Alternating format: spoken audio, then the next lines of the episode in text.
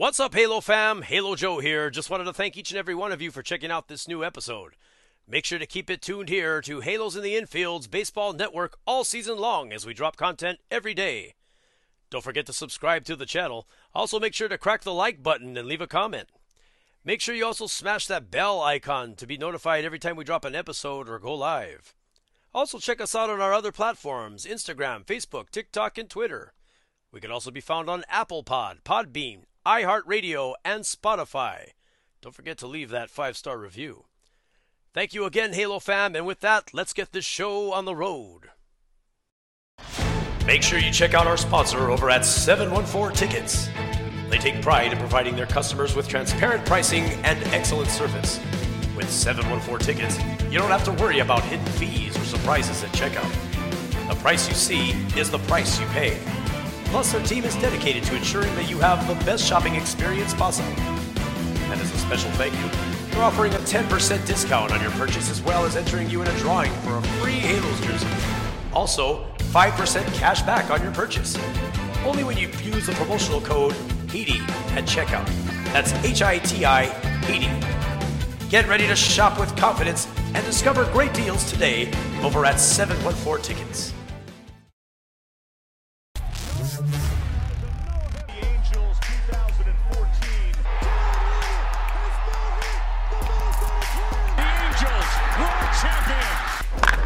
Oh, and first pitch crushing.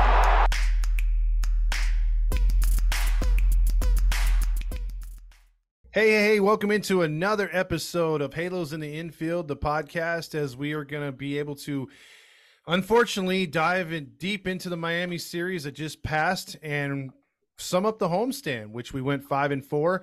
Uh, usually that sounds good, but uh, we'll we'll tell you why it's not. And then we'll also talk about what's coming up next on the horizon, which is a road trip, which includes the Chicago White Sox, which we'll preview and maybe touch on the Houston series moving along. But I'm your host, Todd Fox, with the other two hosts of the show. Uh, Fernando. Yes, who's no And longer Rob. the Lone Star. Oh, and go ahead. And Rob, sorry, no, no longer Lone Star. I mean, what happened? Well, I'm just in California for right now, but I mean, a great sorrow has came upon me because tomorrow I, I'll be back in Texas. Yeah, Hey, the bear goes everywhere. Yeah. yeah, that's that's what you have to do for work, man. So the traveling man will continue his travels. Yeah. Well, I mean, hey, it was nice to be back in California for a while, and it was nice to see, you know, a lot of familiar faces yesterday at the suite, man. That was a good time. Yeah, that was that was hella fun, and uh, it was good to have drinks with our boy Randy. Just missed uh, Rob there and a few others, but uh, we will we will get together very soon. I have a feeling. Yeah, yeah. Well, I mean, for the tailgate at least. So Yeah. once again, except for Rob, again. My buddy's wedding, man. I'm sorry. I'll, I'll try to try to cut out, but you know, never goes over well. It'll be No, the no, se- it'll be the second tailgate probably. Watch, you'll see later in the year, especially if we're out of it. And um, well, we'll get to that anyway. let, us talk about what happened, guys, because I want to say first off, five and one start to the, to the the homestand. You know, sweeping the Red Sox, getting back at them, taking two out of three from a first place Minnesota Twins team, felt really good. And our optimism between me and Fernando was, hey, I think we could sweep the Marlins. And or at least take two out of three, do the Rally Chris special, and finish seven and two on the homestand. What are your guys' thoughts finishing five and four after everything? I think if you take five and four, like you know, in a vacuum where nobody knows what happened, you know, you come out of a coma that that lasted, you know, the entire homestand, and you know, you tell someone, hey, you know, it was five and four against the Red Sox, the Marlins, and, and the Twins. Somebody would have been like, okay, hey, that's not bad. And then like when you tell them the context, like, well, it started really good and then it ended really bad. you know, then it's kind of like, oh, well, you know, that's that's not a good homestand. So, you know, you and I predicted a sweep. We were kind of right, just not the sweep that we hoped for. True. What'd you think, Rob? It's just disappointing to see. I mean, like you said, you look at it overall, it doesn't look bad, but just the way we played, coming off of an ultimate high, and then finding that low real quick, and just seeing the rest of the division, the AL West doing well. Because you look at last ten, we're six and four. Everyone else is seven and three, eight and two, minus the Oakland A's zero and ten. Right? You don't want to mm-hmm. be part of that. But anyways, you quickly fell out of third place contention. Now you're a half game back, not a lot, but it's still it hurts because, like you said the whole time, Houston's going to be there in the end. Seattle's going to be there in the end. The question is, is can the Rangers sustain it? Just and you go to a series like this, team below 500 in the Marlins, man, they didn't know it was a killer fish, but all of a sudden they got us right quick, and we beat ourselves. Don't don't get me wrong at all. It just we thought you're going to turn that corner, and now you're taking two steps back. I agree. And and here's here's one thing that I'll ask you guys real quick before we dive into the Marlins series. Texas, since you brought them up, I want you guys' opinion. You know, you know what mine is. I've I've rattled that off a lot in the post game, but I want to ask you guys on paper, are the Angels roster better than the Rangers? Um, I think it depends on what portion of the roster we're talking about. I mean, their starting pitching has been very solid so far for them. I mean, you know, we've been getting tagged constantly by people saying, like, man, we should have got Nathan Eovaldi. We, we should have really gone all in trying to get him. He's been a great signing for Texas, and he's one of the biggest reasons why they've been so dominant and where they are. You know, we're at the point now where we're having to acknowledge, like, okay, well, they're a legitimate playoff contender. You know, once they get to the playoffs, who knows what's going to happen?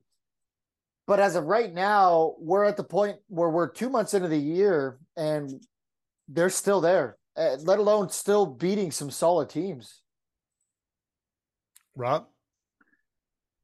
Yeah, I mean, before we talked about one podcast, I thought they had the starting pitching to sustain it. It was that middle part getting to that closer. And even Will Smith himself as a closer has shown that he's not really dependable on it. Hmm. But I look at it this way too. They're in a new ballpark, it's a pitcher's ballpark. There's some good hitters on that team who in the past have been good.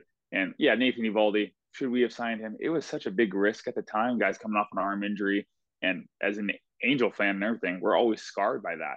Guy coming off an arm injury, do you really want to take that risk? And then you get a guy on Tommy John, dead money. We have dead money all over the place right now with guys on the IL or guys not producing. But I still think offensively, man, they have what it takes. You look at these guys, it's just potential with Garcia out there, Seager's out there. Those guys just put the ball in play. Marcus Semien, they make things happen. And you know what the thing is? They don't take a lot of pitches. They don't yep. take strikes down the middle. Where you kind of looking at that now compared to what we do on paper, we're better hitting wise. But in actuality, they're out hitting us. Why? Because they have a philosophy, they have a game plan going up there, as we've seen. I mean, going this whole series, you just watch these guys taking pitches down the middle and then taking or swinging at pitches way out of the zone. I think they have what it takes to sustain a second place finish. I don't think at first place. I think Houston's coming in strong is going to bowl them over pretty quickly here. But I do see them contending for the wild card and staying in the wild card for playoffs. Okay, then my second question to you guys about the Rangers because I like those takes is the fact that Bruce Bochy was out there. Did we know that he was out there, or did he have a deal with Texas and he only would come in? Maybe they were the only ones talking to him. But hindsight being what it is, and we'll talk a little bit about the coaching aspect with the Angels. He, in my opinion, and I want to see if you guys agree or disagree or have a different take, has gotten the absolute most out of Texas so far in just the first year, where I thought this would be a Bochy thing next year. He's been one of the best managers in baseball for, you know, the better part of the last, what, decade and a half you know, say what you want. Well, you know, he also had some clunkers with the Giants. Yeah, but anytime you win three World Series in the span of six years, I don't care if you don't make the playoffs for the rest of that decade. I'll take three World Series in 10 years. Yep. I don't care if we don't win a single other game, you know, out of those those non-playoff years. Great. We went 0 and 162. Cool. I got my three rings. I don't care. Uh, Bruce Bochy has always been a great manager. He was even a decent manager with the Padres. I mean, you know, he turned that 98 uh, wild card team into a legitimate playoff contender. They made the World Series, you know, got the Padres through a couple of uh, bad team years, and then he kind of got fired for Bud Black, who was another good manager for the Padres. But I, I, that's a topic for a different day. But you know, you, you see it again but before I, I let Rob go, I also just want to say I don't think that it's a good idea for the Angels to get these Bruce Bochy's, these Joe Maddons, these guys who are established because we've seen what happens. Mm-hmm. Do they have success elsewhere? Sure. I think the best thing the Angels need to do find a guy, stick with the guy, write it out with that guy. Look what happened with Mike Scioscia. He was he was a nobody backup catcher for the Dodgers. Came over, created a winning culture for the Angels, and we rode that hot wave for a while. Got us through, you know, some great teams. Got us through some bad teams. Unfortunately, he just kind of rode uh, the course here in Anaheim a little bit too long, and most people will agree that he was just here maybe two, three years too long. But um, I think the stopgap managers need to stop here. Agreed. Rob? Yeah, no, I agree with that. Exactly. You need a guy in here who needs to build a philosophy. And a philosophy is not built in two or three years. Heck, it's not built one year for sure. You're going to need a good five year plan and ride it out with him. I mean, he, this guy was in San Diego since 95. Dude, mm-hmm. I was four years old when this guy started, right? Looking at it now, and I was 15 by the time he left and went to the Giants. They gave him that huge window. And the Giants did the same thing. Yeah, he had those years where he was down, but he put in philosophy. And then I looked up, because I remember this in high school, coach brought it up. He has four leadership lessons from Bruce Bochy that he coaches by and lives by. The first one was keep your team focused. He says you drift mentally, that's for sure, because you're not putting all runs on these run on the board all the time. Is that you always play these tight games, so you have to keep focused. Two was always do what's best for the team. Three, know what people are good at, and that I want to talk about right after. And then four, put your people in a position to succeed. Three and four, we have not done in Anaheim since Scioscia was here in in the 2000s runs. He, we are not putting guys uh, in position to succeed. We don't know what our guys are good at because you brought in you had Mike Scioscia at the end of his years, and everyone criticized him. He was a small ball coach who manufactured runs, and you gave him nothing but home run hitters who did not manufacture runs, did not steal bases and everything, didn't do the little things. Now, vice versa, you go and get a coach who's used to doing that all the other things, right? Manufacturing runs. What happens? You still have these big time hitters. You chase an Anthony Rendon. Not that I wasn't happy that we had him. we got him at the time. I was ecstatic, right? Oh, we got him. But did he fit the philosophy the Angels were looking for to build around Mike Trout, who says he's a five tool player? Chasing managers like this won't help you. I agree. You need to chase a manager who's going to help with what you have. And what do we have in our system right now? Good young pitching who needs to be developed. We have hitters who are young undisciplined, but need that kind of right track and be pushed a certain way. Shohei Ohtani right now, people are going to hate on this take here. He's selfish. I do not like him right now as an angel. I cannot wait for him to leave at this point in time. I don't like that he gets to decide when he pitches. I don't like his undisciplined at bats at the plate. Sure, does he hit home runs every once in a while and help the team win and get those little hits here and there? Of course, absolutely. But how many times is he flailing out of the box, taking fastballs down the middle? Then the very next pitch chases that slider away. Trout's closely coming into that conversation as well too, taking those good pitches. I understand you like to take the first pitch, you rarely swing, but guess what, Trout? Everyone knows that. Mm-hmm. So they're grooving these fastballs down. There's such thing yeah. as scouting reports. Granted, I don't know if the Angels have used one in a long time because clearly our play doesn't show that. But you can see if that's your MO, that Trout, you don't swing on the first pitch. What are you going to do as a pitcher? I'm going to groove a fastball right down the middle. Yep. Right. That's all these guys are doing. But look at these philosophies overall you need a manager who's I'm going to be an advocate for Benji Gil. Block out the outside noise. You're not worried about anything else. You're going to coach your way. And if you succeed, you succeed. If you fail, you're going to fix those failures until you get success. And and I'll, I'll say this, you know, those are, are, all valid points because you know right now, as far as Bruce Bochy is concerned, like Fernando brought up and you brought up too, not only does he have a track record of winning, and I get where Fernando's saying we need someone hungry that's going to know the system, analytics, perfect balance. But like you said, a philosophy, Rob, too, where, where again, we don't have that philosophy. And just with a couple, uh, you know, that you brought up with Trout and Ohtani not being able to hit the ball, they're driving the ball too much, bunch of home run hitters. Miami sort of just came in here and schooled us and again, sort of like what Washington did when they took a victory from us on how to hit, how to be patient, work walks, make the pitcher throw pitches. And you don't have to worry about always hitting a home run. You can do the small things. I mean, they bunted several times because that's why I bring up Texas. Texas is, is known like like you would think they're mashing the ball and killing people nightly. But if you watch any of their games, uh, uh, especially the ones they played us, they were bunting the ball, sacrificing the you know double steals, hit and runs, all the things that MLB has given us tools to use, and we're just not taking advantage. We're still doing uh, uh, the the dumb things, and also a team like Texas and a team like Miami, although they're 500, they play non-selfish baseball and they don't make errors. Both those teams did not make errors when they played us. Miami played airless ball. They they sacrificed. They took whatever we gave them, and still in that series they were something like I want to say ten for about uh, the last thirty four with runners in scoring position. So they weren't exactly killing it. They just had a lot of traffic.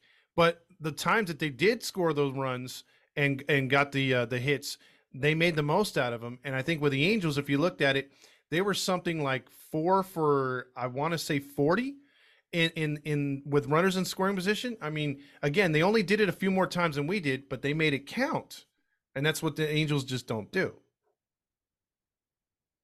I want to uh, I want to touch on something that, that Rob said, expand on it, and ask you guys something. So, Rob started talking about Ohtani being a little more selfish lately in, mm-hmm. in terms of of a batter, you know. And right now, it's no secret the guy is scuffling in in a big time way. I think like he struck out like 13 times lately in his last like 30ish at bats, something like that. I, I saw the stat. Don't quote me on that, but I know he's in a double digit strikeout zone right now. So, did you guys think we would be in an era right now actively where there seems to be a split and it seems to be more of a 60 40 split? It seems like most Angels fans are currently in the we need to trade ohtani train. And then you have the 40% who are Ohtani fans. And that's the reason, like the Angels who are like, no, we have to resign him. And yesterday in the suite was very telling to me, Todd. It seemed like almost everyone in the suite was on the we need to trade Ohtani camp.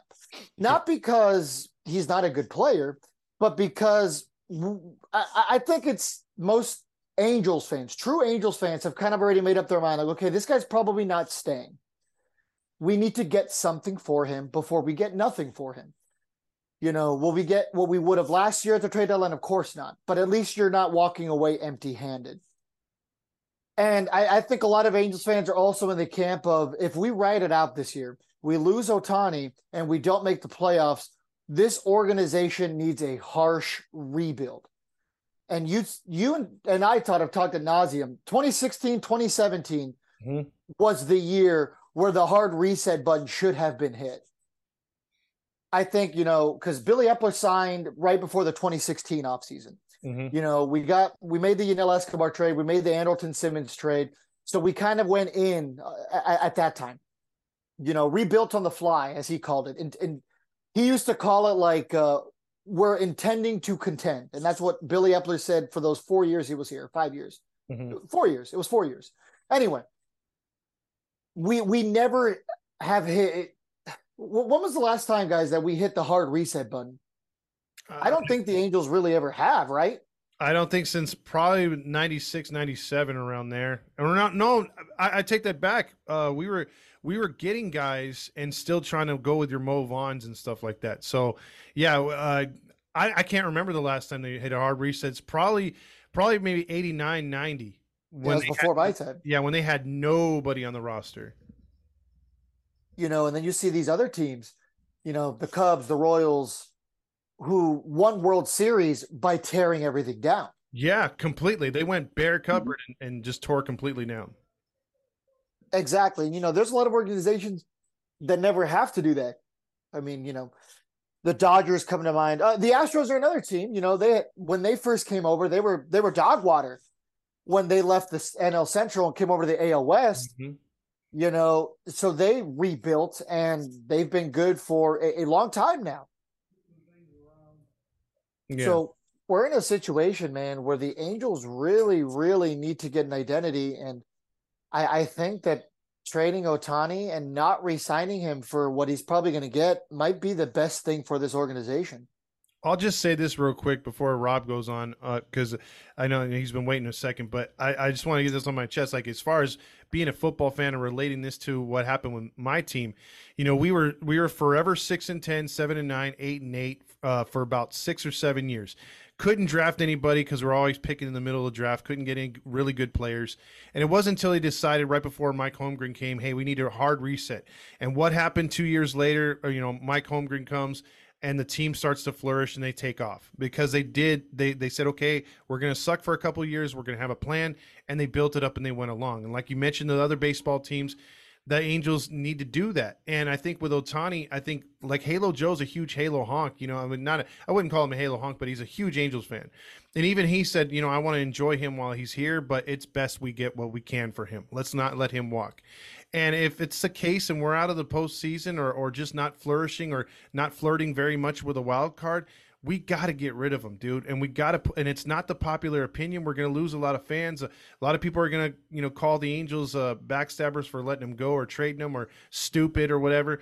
But in the end, dude, it's it, even if we get like one or two players back that can potentially be something, it's more than what we would have got if we let him walk. Yeah, I mean, I agree. At, at some point in time, you have to look at it is when we're going to rebuild and when's the hard reset hit. Don't say we're one player, two players away. Oh, we need a pitcher. How many times have we heard that? But then last year in a 14 game tailspin of a freaking complete loss of everything, that's not a rebuild. When you're finishing consistently below 500 or at 500, you're not one or two players away. You're talking about overhauling almost to the point where I would even consider Trout. You got to start said looking the at same thing yesterday. the value of Trout in the end is Mike Trout at 32 years old. Right? He's 31, 32, whatever age. He's right 31. 31 years old. Is he going to take you in the next five years to the World Series? And if the answer is no, because you need more than that, you get him, trade him away, and take what you can from him, the whole thing. Just like the Ohtani trade. The guy's walking. Even if you get one player, you'll be good. If honestly, Dodgers, you want him, send Bobby Miller over and we'll take him in a heartbeat. Give us something to build off of. I want Dustin May little. also. Oh. Arm problems, man. I don't want any nobody with arm problems at all. If you have an arm problem, you can stay where you're at right there. Because look at Urias. Urias is unhappy as a Dodger. We'll take him too. We'll take him off your hands. Take Ohtani because in the end, not only getting one player, you're getting three, in my opinion, because you're going to save that fifty to sixty million dollars a year, whatever Ohtani wants. In that, you can invest that and put those into th- two to three other players over the life of the contracts for them. And you have good young guys here. It just can't let the guy walk. And granted, I'm a, huge Angel fan, right? Mhm. I'm willing to trade arguably one of the best players to ever play the game in Mike Trout in order to have success. Because at the end of the day, did the Red Sox win the World Series with Ted Williams on it? No. No. They had benefited from a huge trade from him and get a whole bunch of players if it was like how it is today, right? Granted, back then it wasn't like that. But you got to look at it just be realistic. But it goes back to ownership. It goes back to not having a manager. And a lot of the things too, I always wonder about it because we talked about before in Japan, it's you pitch every sixth or seventh day. Ohtani decides when he pitches. He can pitch the fifth day, pitch the sixth day, or he can even bounce you whenever he wants and come in on his fourth day off if there's a day off in between. What ace wants to come in here with that there? What quality pitcher is going to come to the Angels? And if he's hurting you on that end, get rid of him, get out of here. This is a team game. There's no I in team, but there is a me, and he's clearly showing that to me.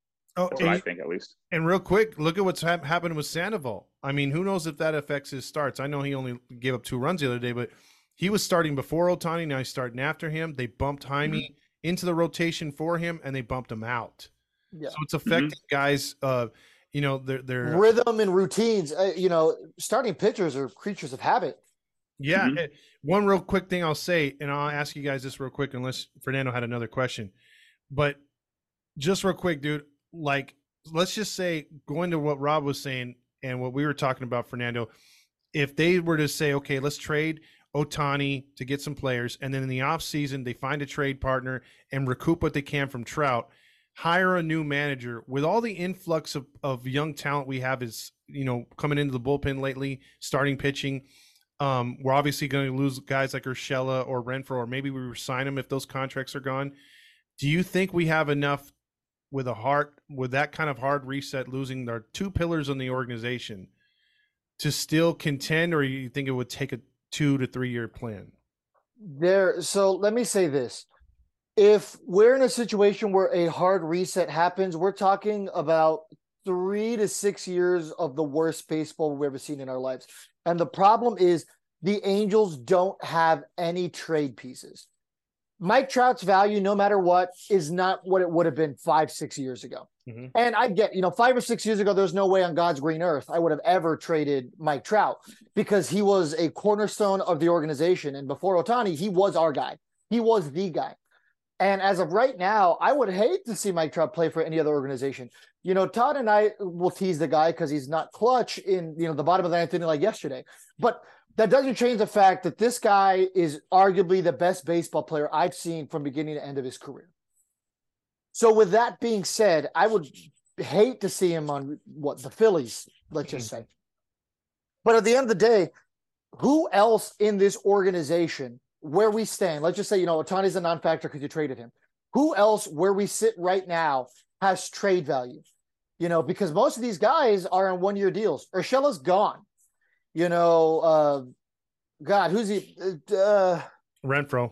yeah, Renfroe. That's exactly the name I was looking for. He's gone. Taylor Ward doesn't have any trade value right now. That's all I keep seeing in the in the comments. Oh, well, we need to trade Ward, trade Ward. The guy's not worth a lick at the current moment. He's batting 230.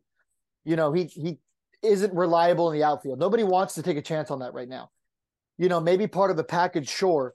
You know, you're not going to get much for Ad- Adell right now. You know, if you package him with somebody else, maybe. Rengifo not worth anything right now. The only guys who are worth anything is, you know, if O'Hoppe was still healthy, sure, he's worth something, but you're not trading O'Hoppe because he's a cornerstone. Neto, he's probably worth a lot right now, but you're not trading him because he's a cornerstone, especially without Ohtani or Trout.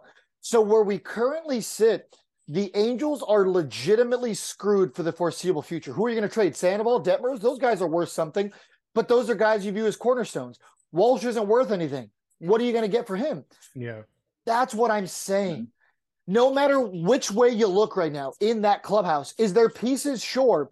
But the pieces that are worth anything, the Sandovals, the Detmers, the Netos, you don't want to trade those guys. And if you do, you're damned if you do, damned if you don't. It's a catch 22.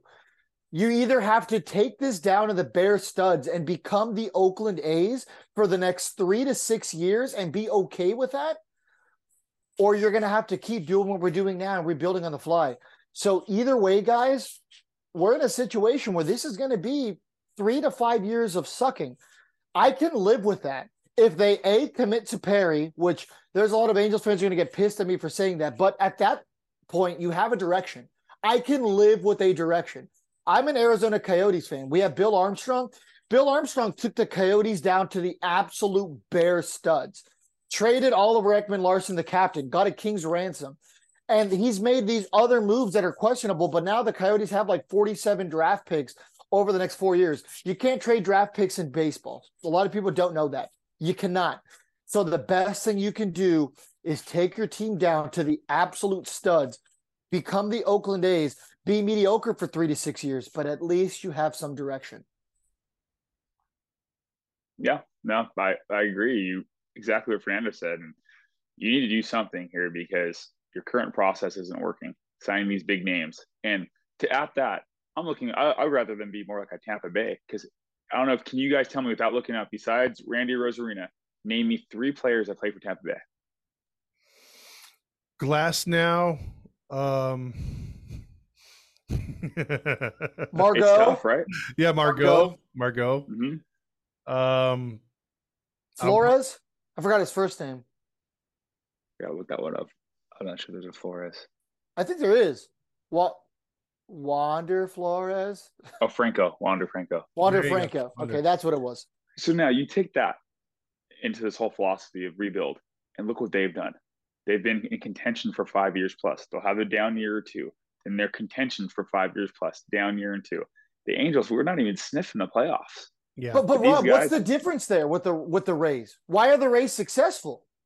because they have a game plan going in. They have a philosophy that you have to buy into to get there, and they only target those players that work around that philosophy. They Yes. don't go for those big names. and they have good scouts. I mean, they don't Great Great great, scouts. scout and, and great player development. Yeah, they don't put, they don't put money into that stadium, but they sure as I mean, we're not putting any money into the stadium either. Let's take some of that scoreboard money and let's put it into scouts because that's what I'd pay for. Mhm. We have a friend who'd be upset that you said that. you met him yesterday. Sorry. Well, uh, Todd, you said how many times that the uh, scouting staff for the Angels was diminished completely when Artie took over, and I do believe that Tampa Bay has the second or third highest payroll for scouts because they have a plan and they're executing that plan. And let's be honest, in Florida, you're paying these scouts what 80 grand a year, maybe Mhm, 90, yeah. which goes a lot further than it does here in California. where livable at- wage. Yeah. exactly livable wage overall and it's an anaheim thing man because i'm a huge ducks fan the ducks have failed to rebuild and they needed to for a long long time stuck with these older guys and we're kind of doing the same thing and like you said i wouldn't trade trout five years ago i trade him today to see what's out there because this guy's hitting 270 280 still i i still think in my heart just as an angel honk and a trout honk he's the best player of all time i like him Yeah. in si- situations i think he does well every single game and even when he's not hitting, he's doing the little things that matter, hustling every time, ground ball, right? You see him sprinting it out, chasing balls down, throwing it in, doing the right things. But in that, he's at the wrong side of 30 for us. We're on the wrong side of the organization, what we needed to do. And all these young guys have no value. All these, excuse me, all these young guys have the value. All these old guys have no value. And to go, like you said, you can't t- can't trade Ward, cannot trade Rengifo, can't trade Adell, Tyler Anderson, Aaron Loup. All those guys are little small pieces that are dumps in a trade when you give a huge name. If you give Shohei Ohtani up, you get, hey, we'll give you Shohei, but you got to take these contracts for us. And the, those other teams will. They'll take them Yeah. and DFA them the next day. That's what I would. That's you know what. That's a good point that I didn't think about. I wonder if we could at least trade Ohtani, get a prospect or two, and convince a team to take one of these bad contracts, especially the teams that don't mind, you know, overpaying. I'm looking at the Mets, but they're not doing amazing where we currently stand. Maybe at the trade deadline, Well, the Dodgers would do it in a you know freaking heartbeat. Well, Mm-hmm. see, that would be the one thing you'd have to do it. You'd have to do a deal with the devil, and would the Angels do that? Because my thing would be this, and I'll probably take some slander for this too, although it just depends on who the fan is. I'm obviously not a Rendon fan, but if you're if you're at that point where it's like, look, you can have Shohei Ohtani, we'll take those two prospects, and all you got to do is eat the contract of Rendon. Would you? Do Nobody's taking that deal, dude. We're talking about a hundred million dollars. Nobody's paying essentially a hundred and thirty million dollars for Shohei Ohtani. Yeah, but but they're taking him as a rental right now. You know what I mean? Like so. I mean, Well, well, okay, but who has that payroll? Who's trying to contend? Because once again, you know, if we're talking the Dodgers, the Mets, you know, the Padres, any of these kind of teams, the Rendon, you're going to be paying him thirty six million dollars for the next four years, but they Uh, could no, value, three they years, Could, and whatever he's owed this year. they could value him in their system. What if they say, "Hey, man, he'll hit better with us"? You know, Dude, the only way you get someone to take Rendon is if you give up Zach Neto, Mm. oh, a healthy O'Hoppe, maybe even Trout, because they need a long term commitment to get someone to take an $100 million thing. Because all I ever see, and I'm sure you guys see it too, because you guys comment on our question of the day is, well, they need to trade Rendon or any of the he's injured posts. Well, we need to find a trade partner. Nobody's taking Rendon unless you give up a giant piece. That's a lot of money. yeah, That is Or you eat franchise half. changing money. Yeah. Or you got to eat half that contract and you're going to True. pay for your guy to compete against you. Exactly. And what's going to happen if we do that? That's probably when he gets healthy. And that's when we're talking about Josh Hamilton keeping us out of the 2015 playoffs. yeah, yeah. I mean, That was a that was a highlight of that season when he hit a home run when the Angels were still paying him for the Texas Rangers, which ended up costing us that playoff run. hmm You look at it this way too with Ohtani. If you trade him at the trade deadline, he gets paid thirty million dollars a year. Divide that by one sixty two. It's one hundred eighty five thousand dollars per game. And you give sixty games left. Team's only going to pay him eleven million dollars. It's not a huge. I mean, eleven million dollars to possibly win a World Series. The Dodgers pay that up front. So you, I'm sure you could dump another contract, an Aaron Loup contract on them real quick. Hell, they may even want Tyler Anderson back, even though I I was wrong about him. Now I think he's turned that corner and figured it out a little bit because he's been pitching pretty well the last couple starts. But yeah, overall, you're not going to take. No one's going to take Rendon. No one's going to take any of these lame contracts. The Angels got to go bare studs overall, and then you got to look at it this way: Sandoval and those guys. What are they left? One year left in their rookie contracts. Mhm. Do they want to stay? Let me look. I Question think is, Patrick you go Sandoval has rebuild. it too. They have two. Yeah, you go to rebuild and you get a disgruntled young guy there, and they want to leave too. So you got to find guys who are willing to come into this and rebuild. And I think a couple years ago, Sandoval and those guys would. He's not a free agent until 2027, Rob. Oh wow, wow. So we So he just entered arbitration this year. So he's stuck with us. That's good. I mean, that's a good thing at least for us. Well, yeah, but once again, I mean, you know, that's a guy who you look at at the cornerstone of a future rotation, but he's also one of your only guys right now that has trade value. That's what I'm saying. The Angels are in such a bad position, and that's what happens when you have a front office that's not committed to, to the minor league system. Because for years we were signing, you know, the Pujols, the Hamiltons, the CJ Wilsons, which were costing us those first round draft picks. Nowadays, you know, if you sign a guy who declined a qualifying offer, it costs you a second or third round pick. Not to say that's still not a hit to your franchise, but that's a big difference between a first rounder. And, you know, for anybody who's naive and thinks that that doesn't matter, look where we are. Mm-hmm. Look where this organization is. We are completely screwed right now. And it, it, it sucks to say. And, you know, for anyone who's going to click off and be like, these guys are idiots, we're a podcast who covers this page for free, let alone the fact that, I mean, we have invested cohesively thousands of dollars into covering this team. And the fact that we're saying, hey, we should really do a hard rebuild and we're committed to covering a, a crappy team for three to six years tells you everything because we want to see winning baseball. Yeah, I mean, if you if you don't have a direction and, and you don't have a game plan, there's really, I mean, you're just going season to season to do what they've done the last eight years. And the last eight years is just patchwork and see what happens. Throw it against the wall, see what happens. If anything sticks, then stick with it. But it leaves you in situations where this year, at least, you were able to be like, okay, you know, we're we're miles ahead at certain points of what we had last year. We we can let some of these minor leaguers sit down there and get better. We don't have to rush them up.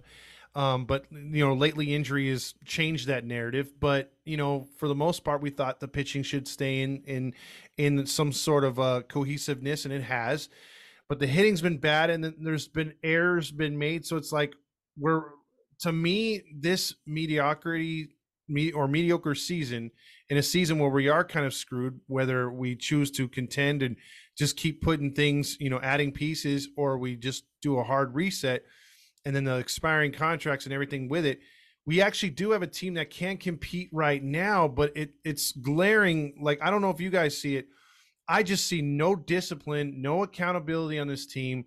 Um, you know, the pitchers aren't coming out there like what we were talking about in the suite the other day with this John Lackey, uh, um, you know, type attitude or or Jered Weaver type attitude, like holding guys accountable and themselves the hitters look very lazy, like like uh like Ward up there, you know, flat swing.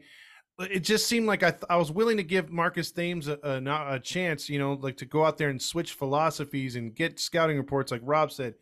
It doesn't appear to be happening. The same miscues, the same terrible at bats are are constant with this team.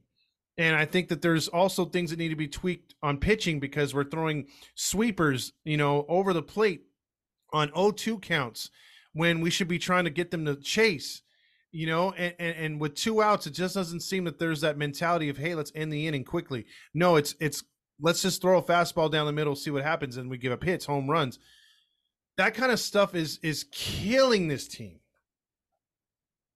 Yeah it is and there's one thing and i remember when i was 15 years old bud black was holding a count and i went there and the angels don't do this anymore. He called it a five spot fastball and I was like, what's a five, five spot fastball?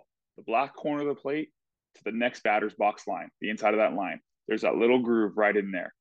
And a hitter will chase that pitch on an 0-2 count if it's a fastball because they don't want to get it blown by them. And he called it a five spot fastball.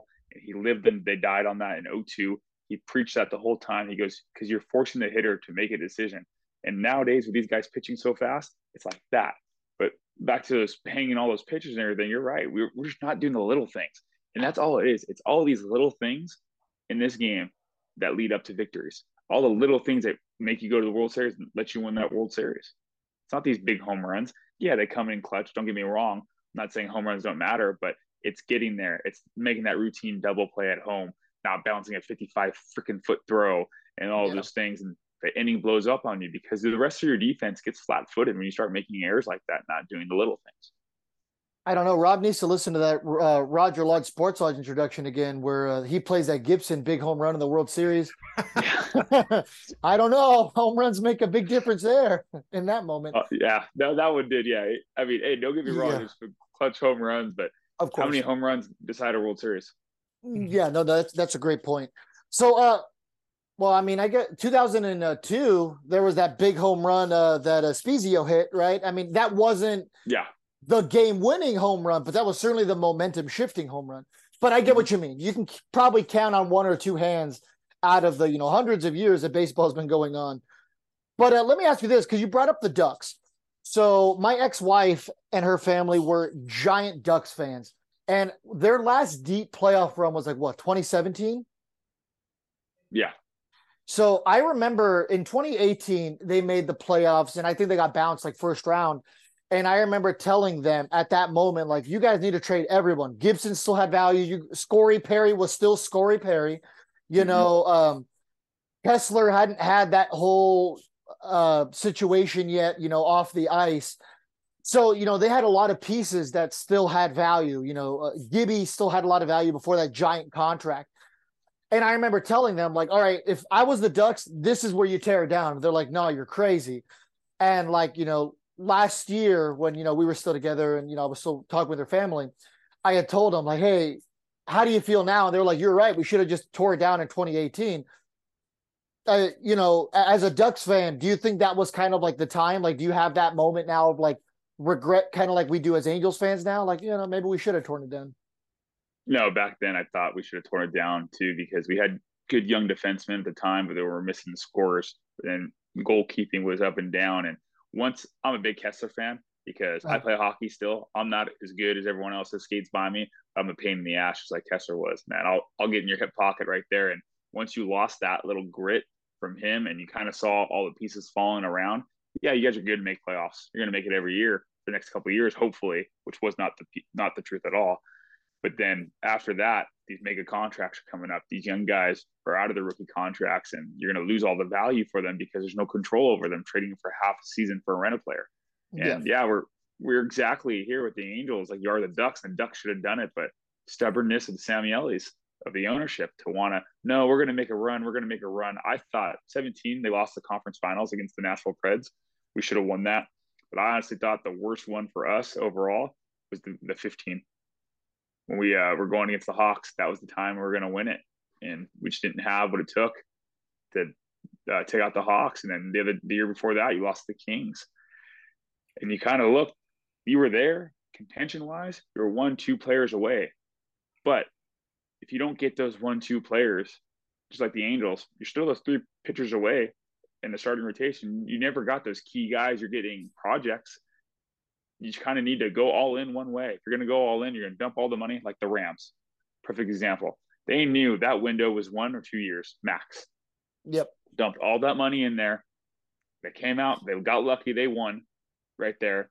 And I'll say luck because Joe Burrow throws that touchdown pass. What's his name? Fell over. Ja'Marr Chase wins that Super Bowl. But Absolutely. you dump it all in, or you're all out and you're rebuilding.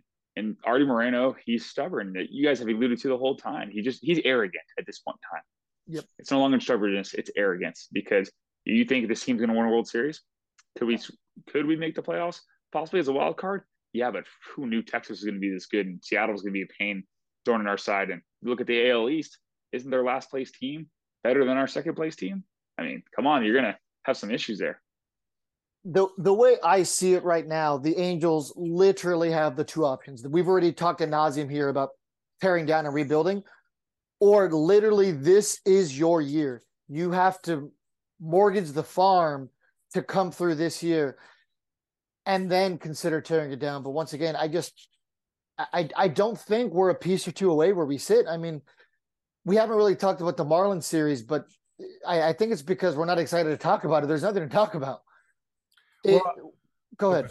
No, go ahead. Finish. I'm sorry. No, I, I, I, I really had nothing else to say. Oh well, well then we'll breeze through it. We'll we'll we'll take on the White Sox. But all I'm going to say is they really have three players you had to watch out for, and Soler being the number one guy who was coming in red hot on a three game home run hitting streak, and he hit two more home runs in back to back games to start the series off. You know the Angels again couldn't finish an inning in game one.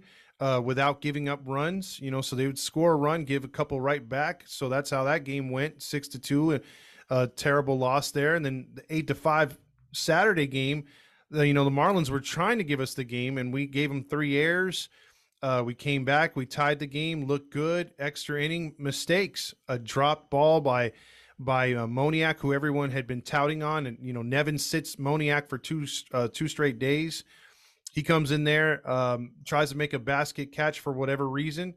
That let the floodgates open, and had he made that catch, they only score the one run in that inning. Gio Urshela ties it right back up in the bottom of the tenth, but unfortunately, they ha- it was three more runs. They lose that game eight to five, and then yesterday's game, it was two nothing. It felt like seven nothing. You know, the Marlins were doing all the little things. Again, they were failing with runners in scoring position, and still they scored two runs.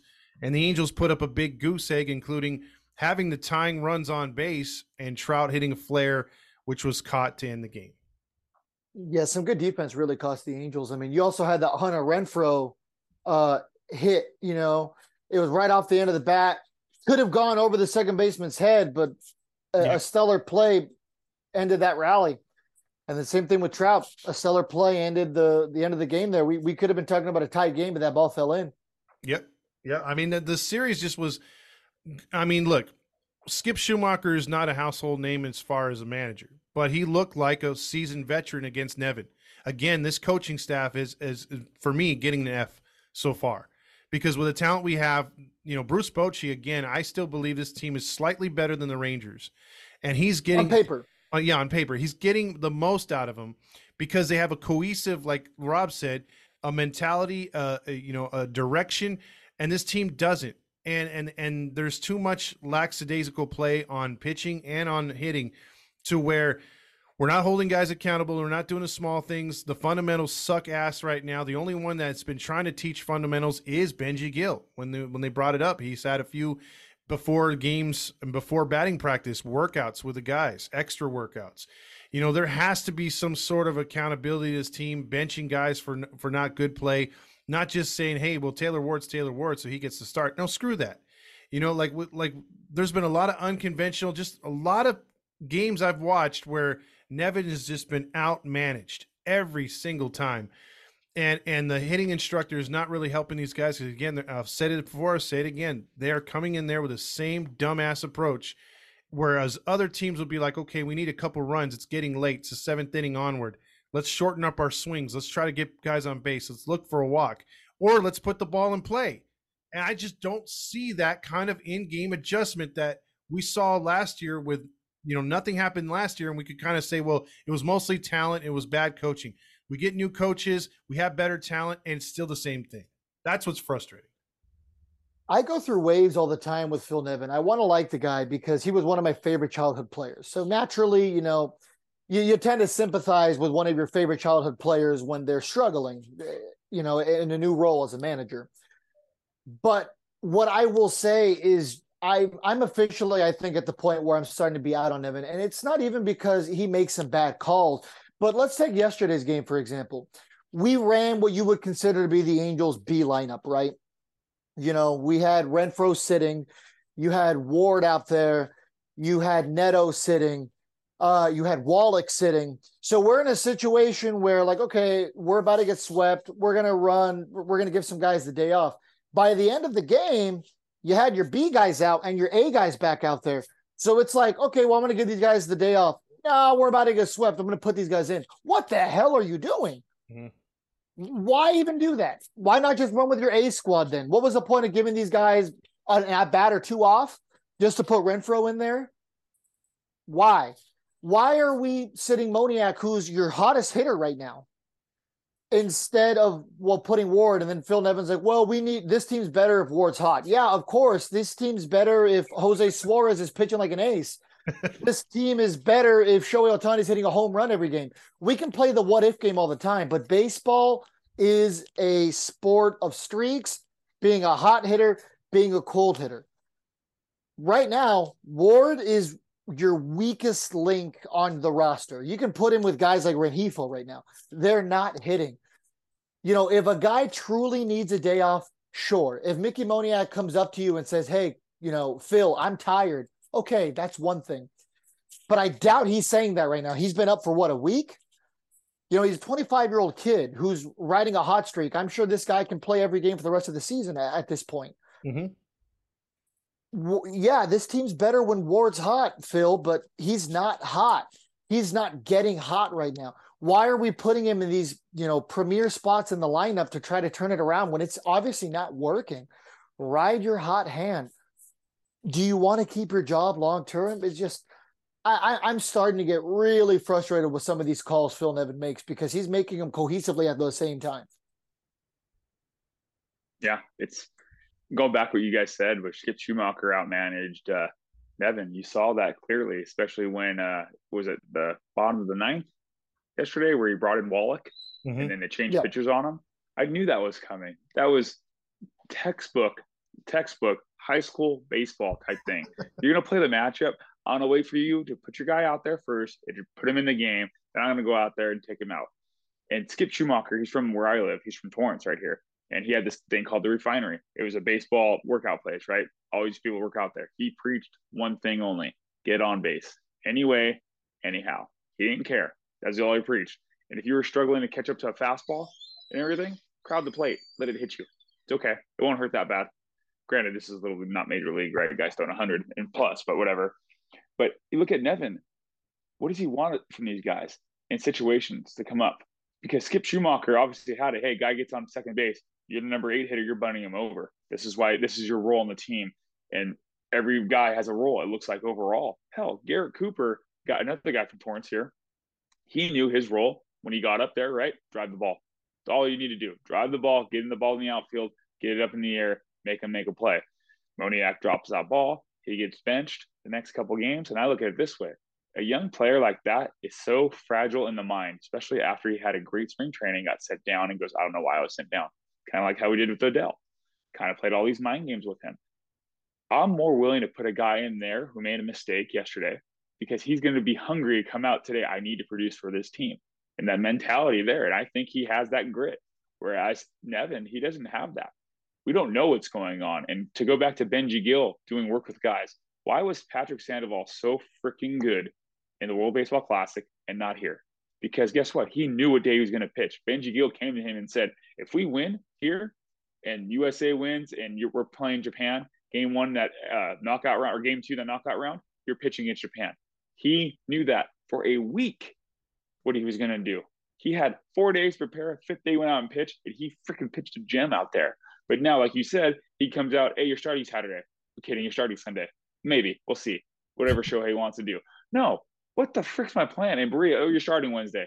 So, you know, put the turfs on, relax today. Actually, go put your cleats on, go in the bullpen, start warming up. These guys have systems. And to what Fernando said, it's your day off, it's your day off, period. Unless you go, coach, put me in. I want to hit. Because I think this way too. You have a guy like Renfroe giving days off you don't want him to get hurt. Trout, same thing. I'm more worried about a guy sitting on the bench for two hours, cold, than trying to get hot real quick and go in a game getting hurt than I am for him saying, Hey, I'm going to play you one extra day. You know, we need to win this Absolutely. game today and getting hurt. You're more likely to get hurt coming off cold off the bench like that. It just, Nevin doesn't have it. I'm a Cal State Fullerton grad myself, so I was rooting for that guy that whole time, man. I wanted him there. I thought he showed grit last year. He took accountability in New York every time he got called out for sending a runner home from third base. He accepted it, but now it's kind of like, oh, it's not me, it's the players. No, it is you. Put the players in position to succeed. This is baseball. Your whole job is to manage them. I don't care if you have freaking Jesus Christ out there himself playing baseball. If you think you see something from the outside, you need to take responsibility and manage that situation. If not, why do we have you? Just let player coaches go ahead and play, right? What's the difference at this point in time? It just we just need to make a decision on what we're going to do. Are we a small ball team? If we are, go ahead and start working on it. Trout gets a lead off double, Ohtani bunt over. And that's another thing. Please switch Ohtani and Trout in the rotation. You saw in the batting order, excuse me, you saw them walk Trout because guess what? Ohtani's going to strike out, especially a guy like today. I mean, we'll get into the series of Kopech. This guy like today, 60 percent of the time, fastballs guaranteed. Guy throws a killer fastball. What's the other pitches? Slider in the dirt. We're gonna get so many swing and misses today. I'm already seeing it. This guy walks tons of people. We'll get into that, but just looking at overall, Buster Posey in San Fran. What was he not afraid to do? Want the baseball. Brandon Belt bunted baseball. Uh, now I can't think of the guy. Aubrey Huff bunted the baseball when he had to do. I don't care who you are. Runners on second base. You're down two nothing, and it's the seventh inning. Bunt the freaking ball You're fast. It's not like Shohei Ohtani. You're not the worst bunter on the team. You're probably the best bunter on the team with the best speed on the team. Help your team succeed. Take the out for the run over at third base and try to get him in. You have two chances after that instead of going three guys, three up, three down after a leadoff double. Heim is a is a catcher for the Rangers, right? He's one of their best catchers, or is their best catcher. Jonah Heim, yeah. Yeah, yeah. I seen him twice in the Angels series, and including another game against Atlanta, drop a bunt, and it worked every time. Whether it was a sacrifice or he actually got beat one out against us. So yeah, I, I'm I I agree and buy what Rob's selling right there, and that's a Bochy thing, and that's a manager like that. We don't have one like that. Yeah, and, you know, Phil Nevin is the manager in perhaps the biggest single Angels season possible.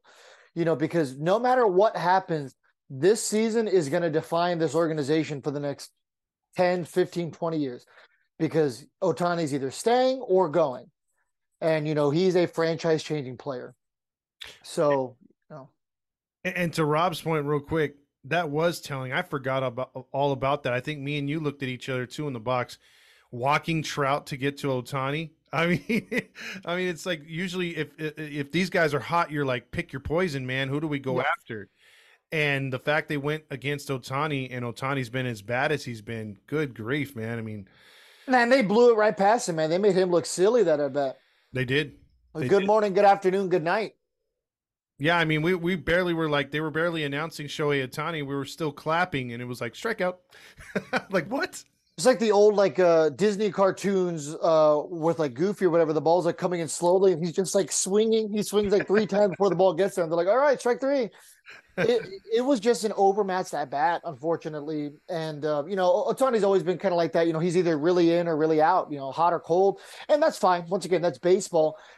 But you know, it really makes you stop to think like, is this guy really going to be worth what we're going to be paying him? Because it's going to be a crippling contract. You know, we'll be talking about Trout, Ohtani, Rendon cohesively making what 110 to 130 million dollars combined a year, depending how much Ohtani makes. And I, I just have a really hard time believing the Angels can build a winning team. And for anyone who's going to get mad at me for saying that, where's the winning team been since 2020 with those three guys on the roster? You really can't argue it. Like even if I want to turn on my yeah. inner honk and be like, "Hey man, you know, how dare you say that? That's sacrilegious." As an Angels fan, it's like you can't argue it with a with a 500 record that we've been sporting or less the last few years. It's been stars and scrubs for a long time. It really has been. You know, I mean, uh, we had touched on the Ducks a couple times, and it was the same kind of mentality for them too, stars and script, and it worked out for them for a little while. Did they win any cups? No, but they had some deep playoff runs, and at the end of the day, that's all you could ever hope for: a deep mm-hmm. playoff run. And once you make the dance, you know, you either win or you don't. That's how sports work. But it has not worked for the Angels for a very, very long time. You know, since Trout came over, because they've tried to build the team around him, and that's no disrespect to him. He's a player worth doing that. But you know, once he, he's always had two large contracts around him that have crippled the franchise. You know, Hamilton, Pujols, Trout. You know, Trout, Pujols, Rendon. Trout, Pujols, Ohtani. Well, actually, no, because Ohtani was wasn't even paid much for his first three years here. He was getting paid league minimum. Yeah, mm-hmm. but it was it was Trout, Upton, Pujols. Yep. So well, if you guys want to move on, we can move on to the uh, the, the matchups with the White Sox and start talking about them. Or do you have uh, any more points you want to touch on, Rob? Or no, I mean it's pretty much the same old song for us, right? Yeah. Well, let's dive into today's game, which is Michael Kopech starting for the Chicago White Sox. Uh, in ten starts this year, he's got a 4.24 ERA. He's allowed already 12 home runs um, in just uh, 57 innings pitched. So he does give up the long ball. He'll be opposed by our boy Griffin Canning. Uh, Griffin Canning comes into the game uh, sporting uh, his eighth start of the year. He's three and two in 36 innings pitched with a 4.95 ERA. Um, real quick on the White Sox lineup, they're sporting Anderson, Benintendi, Ro- Robert Jr., Jimenez, Mon- Moncada, Vaughn, Sheets, Gonzalez, and Zavala as a catcher. So their their bottom three, bottom four guys are batting 250 or below. Uh, what are your thoughts on this game? Um, or, or, do you think we win this one versus Kopech? I mean, they're the fact that the bottom of their lineup isn't amazing doesn't help us very well. Normally, the number nine hitters are the guys who beat us. That's what I'm saying. It's a catch twenty two. For us, absolutely. Um, Griffin Canny looked. Uh, I mean, had arguably the best start of his career his last outing. Um, really, right now for me, it, it's going to all depend on the offense. It really is. If the offense can stay hot, uh, or the offense can get hot. Sorry. Um, maybe we win this game, but unfortunately, with the way they looked flat yesterday, I'm gonna have to go with it's gonna be a loss. I think Canny's gonna pitch well, but I just don't think we're gonna be able to pull this one out. What you got, Rob? Um, just depends on the discipline at the plate today. I mean, honestly, like we like I was saying earlier, this guy walks a lot of guys. He has there's predominantly fastball, and we like to look at fastball for some odd reason and chase those sliders. That's a secondary pitch. His out pitch. I mean, he has a slider, he has a, a curveball and a changeup. He rarely throws, but looking at his last his ten games that he's pitched, the last two games it was sixty seven percent fastball, seventy percent fastball. So this guy, if you get on him, you got to jump on him early. And like I said before, that Trout has 0 counts, fastball down the middle, swing. But uh, honestly, with Canning pitching as well as he did last time, and the team right now seems like a you know all time low for the season, and I see a loss today because I see us not making adjustments, and then all depends what Nevin does too, man. Every time they're gonna throw a lefty out there, you're gonna put a right-handed hitter up, or vice versa, and keep switching around and playing these matchups. I'm not a big guy on these matchups. Oh, if you're a lefty, you can't hit a lefty. Says who? How did all these? guys, How did Tony Gwynn succeed? How did Ted Williams succeed? How did all these other guys? So every time a righty comes up, we're gonna bench Trout too. Well, it's also Makes funny sense. that those two guys you brought up were pure hitters. The Angels, where we currently stand, I don't think have any pure hitters. Mhm. You know, I mean, you have to dive pretty deep to think of the last time the Angels had a pure hitter. Mm-hmm. I would maybe throw Yunel Escobar's name on there, and I know everyone's like, "Oh, here, here we go talking about Escobar," but Escobar was a pure hitter. You know, he was a, a 280 to 315 kind of guy. Yeah. Besides that, Almost G- Geo right now, to be honest, Yeah, he's okay. consistent. Yeah, Yeah. Probably the only guy. Yeah, driving the ball the way it's coming. Yeah, I like Yeah. it. He, he's he's a type of hitter that has a mentality of like, hey, they're gonna give me a fastball, I'm gonna drive it. Um, they're gonna pitch me outside, I'm gonna poke it to right field. You know, You know, uh, Neto, yeah, he's been proving lately that he's a pure hitter. Uh, he he doesn't try to do too much. I mean, what three home runs? Great. He's starting to show a little bit of power, and which we all kind of knew he would as he got a little more comfortable. But you know, he he hits the ball the way it's coming. He's he, he's proven real to be a slapper as well. On two, did you guys notice in the Marlins series, Skip Schumaker pulled his pitcher aside the pitching coach when Neto came up to bat? They had him slide step twice to throw off his timing with that huge leg kick. They're Mhm. finding ways around him now because that huge leg kick is going to hurt him. He needs to have one batting stance and one stance only. Get rid of that huge leg kick because I don't care. You're not Willie Mays Hayes. I don't need you to hit a home run every time you come at bat. Yep. Drive that ball because teams are making adjustments to you. I do agree he could be a pure hitter, but if if uh, teams are going to do that to you and throw your timing off, that huge leg kick is based off of what time?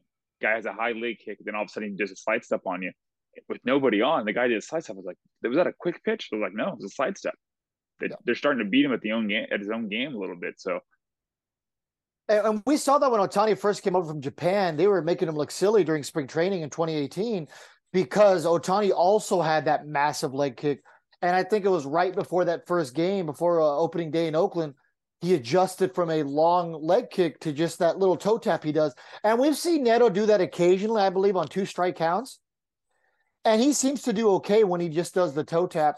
But, you know, that's up to Neto you know he needs to make that adjustment as, as a major leaguer i understand it's worked for him up to this point but as a major leaguer you can't be prideful yeah. And I think he could. You know, his average has been rising up, but dude, he could he could be a lot better, like you guys said, if he didn't have that high leg kick. Um. So I, I'm I'm also going to agree with you right there. I think they take the loss, and it's unfortunate because Texas just freaking shut out uh, their opponent five nothing Detroit. So we're six and a half out currently speaking. So that would set up tomorrow's game: Lucas Giolito versus Tyler Anderson. And Giolito started; he'll be going for his 12th start. He's three and four with a 3.98 ERA. He has allowed nine home runs in those uh, 11 starts prior to this one. And uh, let's get back here to Tyler Anderson's numbers here. Tyler Anderson is uh, in uh, his nine starts, he's just got a record of two and zero because we we like to give out no decisions to our starters. He's got a four point eight one ERA. It's it's been gradually coming down as Rob mentioned. Uh, but how do you guys see this one playing out? Uh, Giolito versus Anderson. If you look at Giolito, Giolito's numbers verbatim, they don't sound very impressive. But then you look at his baseball savant page, he his whiff percentage is 59th percentile, so not bad. He he's, he doesn't have a lot of velocity anymore. He's a 93 mile an hour fastball kind of guy, and he's throwing his fastball 47% of the time, and it's a fastball up in the zone. We have a lot of our big hitters struggling with that fastball up in the zone.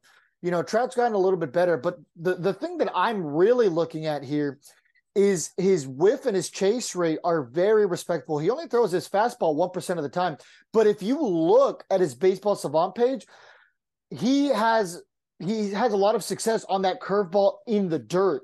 Our guys love to chase curveballs down in the dirt, and that's what terrifies me. But the only kind of saving grace we have here is his changeup down in the middle part of the zone is getting barreled extremely heavy. Who's really good at fast or uh, a changeup and curveballs down in the zone? Mike Trout loves the changeup and really any breaking pitch down at the knees. So if a guy like Trout can sit on that pitch down at the knees, he can have some success. And I think Giolito would challenge a guy like Trout with a changeup down in the zone on the first pitch because he knows that Trout's not going to swing at that. And then Trout's going to start sitting changeup, and that's when he's going to make him look silly on a fastball up in the zone. So if Trout can make an adjustment like that, or if he can swing changeup first pitch, I think we might be talking about a good night for the Angels. So if the Angels can make that kind of adjustment, I think we can have success that day against Giolito and get a win. Okay, I'm gonna agree with that too. I, I agree. I mean, Giolito's coming off a tough loss against Detroit, right? He gave up uh, six runs last outing. He beat a Kansas City team who wasn't too good, right? Granted, I know they were pitching a perfect game at some point today, but that got blown up. But uh, no, with Anderson, I mean, he's turning that corner. I was wrong. I wasn't big out of him at spring training. I voiced that opinion that he needed to make adjustments. He was failing to. His swing and miss rate wasn't there. He wasn't executing those pitches in the proper zones, setting guys up, and uh, just kind of turned that corner a little bit. He looked good against Boston there, and uh, hopefully today. Uh, I mean tomorrow. Sorry, we'll see a little bit better from. Yeah, I, I like uh, Anderson in this matchup uh, as well, and I, I, think the the White Sox, you know, their bullpen's been uh, uh very suspect. So and their hitting has been much like ours, which has been off and on. So I'm I'm going to go with the Angels in this one. I think Giolito doesn't get the support, and I think the bullpen doesn't help him out either, and we uh we get a nice little win there. Um, so one and one. Let's see if we can get the Rally Chris special. It'll be Lance Lynn getting the start. Uh, he'll be going for his 12th start. He's four and five. He have he had an absolute terrible start to the season. He's pitched better of late. He's allowed 12 home runs in 63 and a third innings pitched. He has almost a six ERA at 5.83. Uh, but his last couple starts have been pretty decent. Uh, and he'll be opposed by a guy who's been yanked more than a yo-yo through this organization, Jaime Barria. Ah. Uh, he's one and one, uh, or one and two, and he's got a 1.55 ERA, making his second start. His only start was that five innings of shutout ball he pitched. I like Jaime. I've liked him since he made his uh, his rookie season was 2018, I believe. Yes. Um, I've always been a fan of him. Uh, I just wish he would have a home in the organization where he has a legitimate role. Like you said, man, the guy's getting thrown around more than a gigolo in Buena Park. And um, back to that, huh? uh, I'll find a new one uh, at some point, but as of right now, that's the hot hand. It's a good one though. You got to play it. Yeah, but I don't want to keep my jokes going like Grill Master. There you go.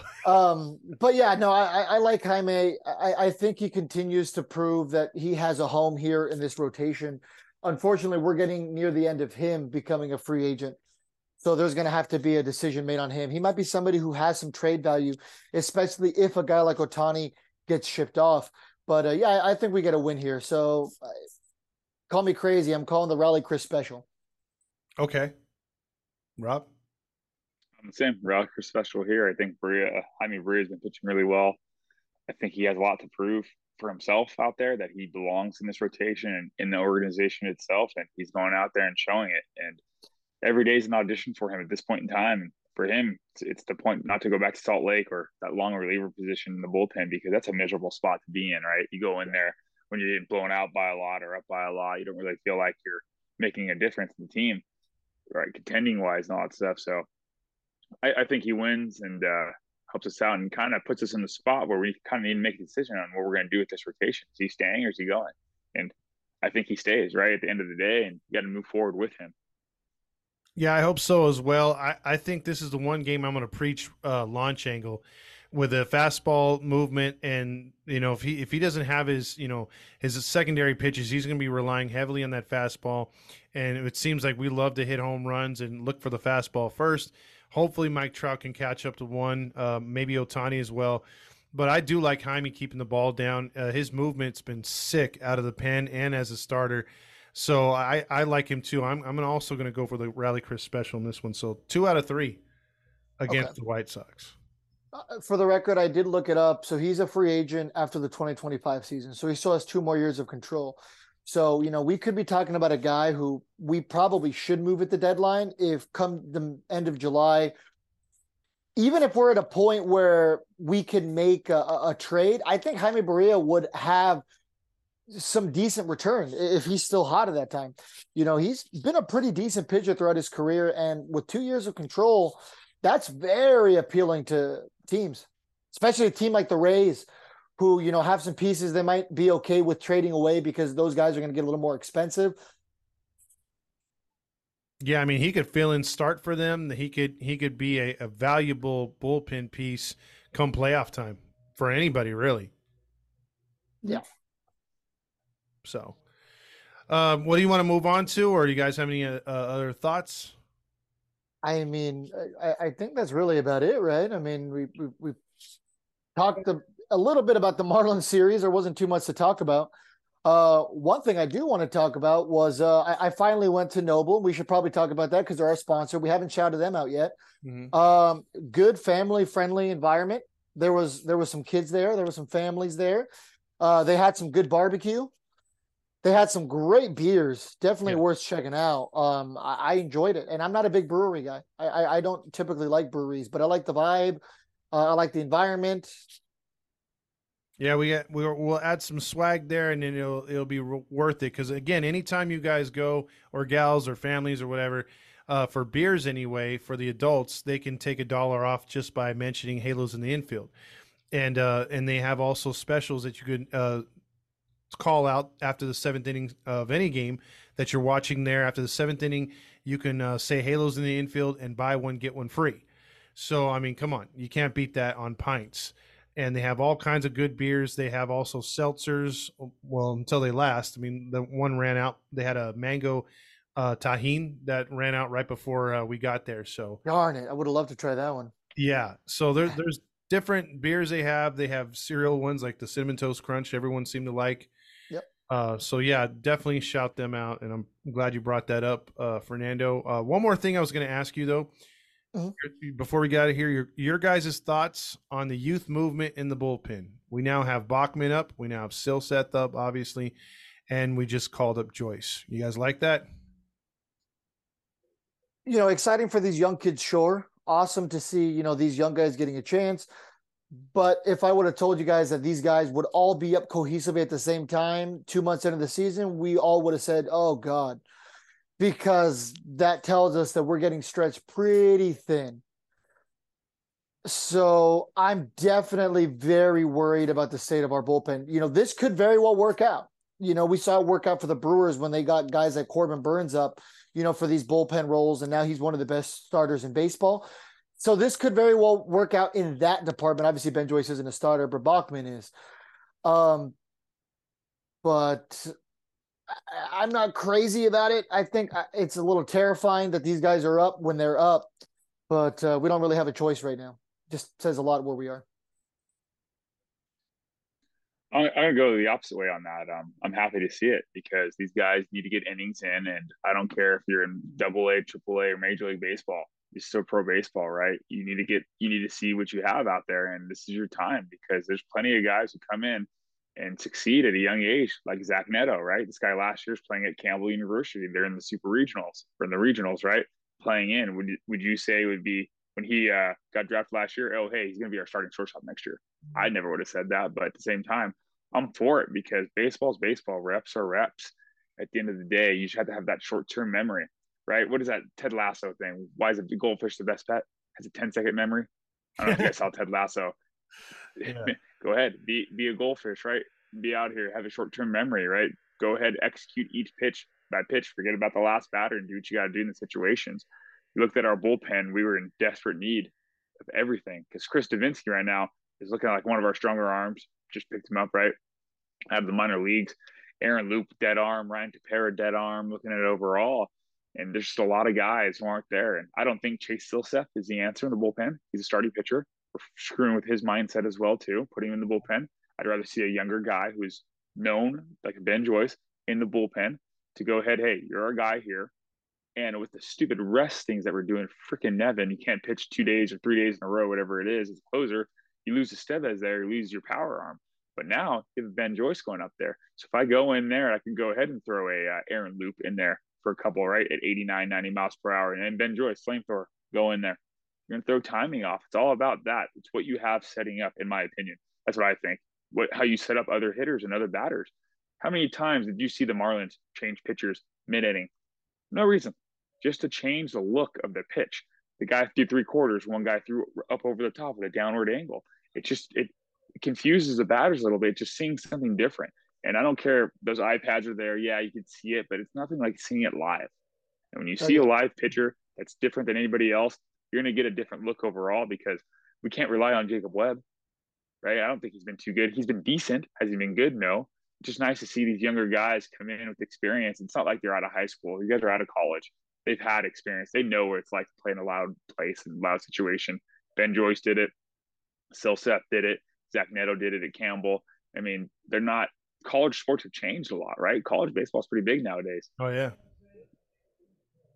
So that's, I mean, I think it's a good thing overall. We need it because what are you going to do? Tucker Davidson again. I mean, all these other guys just going through. These guys are starters, and you're putting them in bullpen situations. And I'll speak from my experience myself. I was a starter my whole life. I got the uh, college. They put me in the bullpen. I struggled like no other. I had the starter mentality. It took me forever to get ready. I could never make the adjustments. Ego and selfishness was a huge part of that. Don't get me wrong. Immaturity, which I clearly displayed the whole entire time. But these guys are going to find the same thing because at the end of the day, if you're Ben Joyce and you walk up, you see Shohei Ohtani and Mike Trout, you're not going to be amazed. Come on. You guys are just watching these guys. So little things like that. But I think these the youth movement is what's needed because how's Tampa Bay getting by? How are all these other teams, Oakland getting by? To get this youth movement coming in, the guy does well, keep him for three or four years, ship him out, get a huge youth movement in return for that one player, and then you're good. You're set up for another five years. That's yeah. the, that's the hope that they can all click, you know. Mm-hmm. So uh, yeah, so that's what we're uh, t- talking about about the pitching. It's it's going to be a wait and see mentality, and unfortunately, like the youth movement, they're not going to come in like Frankie Rodriguez. They're going to take their lumps and we're just going to have to be patient with them. If it's you know, it's one thing if it's a Tepera and a Loup, like you said, they're veterans, they know better. But uh, we're we're going to have to see and, and watch, learn, and listen as uh, as we go along here. So, as we wrap it up, any final thoughts? I'm I'm pretty much done for this episode as well. Mm-hmm. No, I guess the last thing I wanted to say was uh, thank you to the listeners who uh, I saw tweeting uh, things about like 714 tickets, for instance, like uh, the uh, the the UK account, mm-hmm. Angels UK or whatever. Angels UK, yeah. He uh, he needed tickets for the game, and we we were getting tagged like, oh hey, you know, seven one four tickets. Use the code HITI. So I, I just wanted to thank the audience for you know for for doing that for us. That's awesome. It, it, lets us know that a people are aware, b people care, and that uh, you know people just care about the page overall. So thank you to the listeners who uh, who, who try to help out a fellow fan. There you go. All right. So for Todd Fox, Fernando, and Rob, have a good one, guys, and go Angels. Bye, everybody. See you guys. We hope you enjoyed this episode of Halos in the Infield. Make sure to follow us on all of our social media and go ahead and give us a five star review wherever you got this. Make sure to subscribe and like on YouTube. Special thank you to 714 Tickets and Noble Ale Works. Make sure to check both of those wonderful companies out. Have a great rest of your day, Halo fam. For the ones who work hard to ensure their crew can always go the extra mile and the ones who get in early so everyone can go home on time. There's Grainger, offering professional grade supplies backed by product experts so you can quickly and easily find what you need. Plus, you can count on access to a committed team ready to go the extra mile for you. Call, clickgrainger.com, or just stop by. Grainger, for the ones who get it done.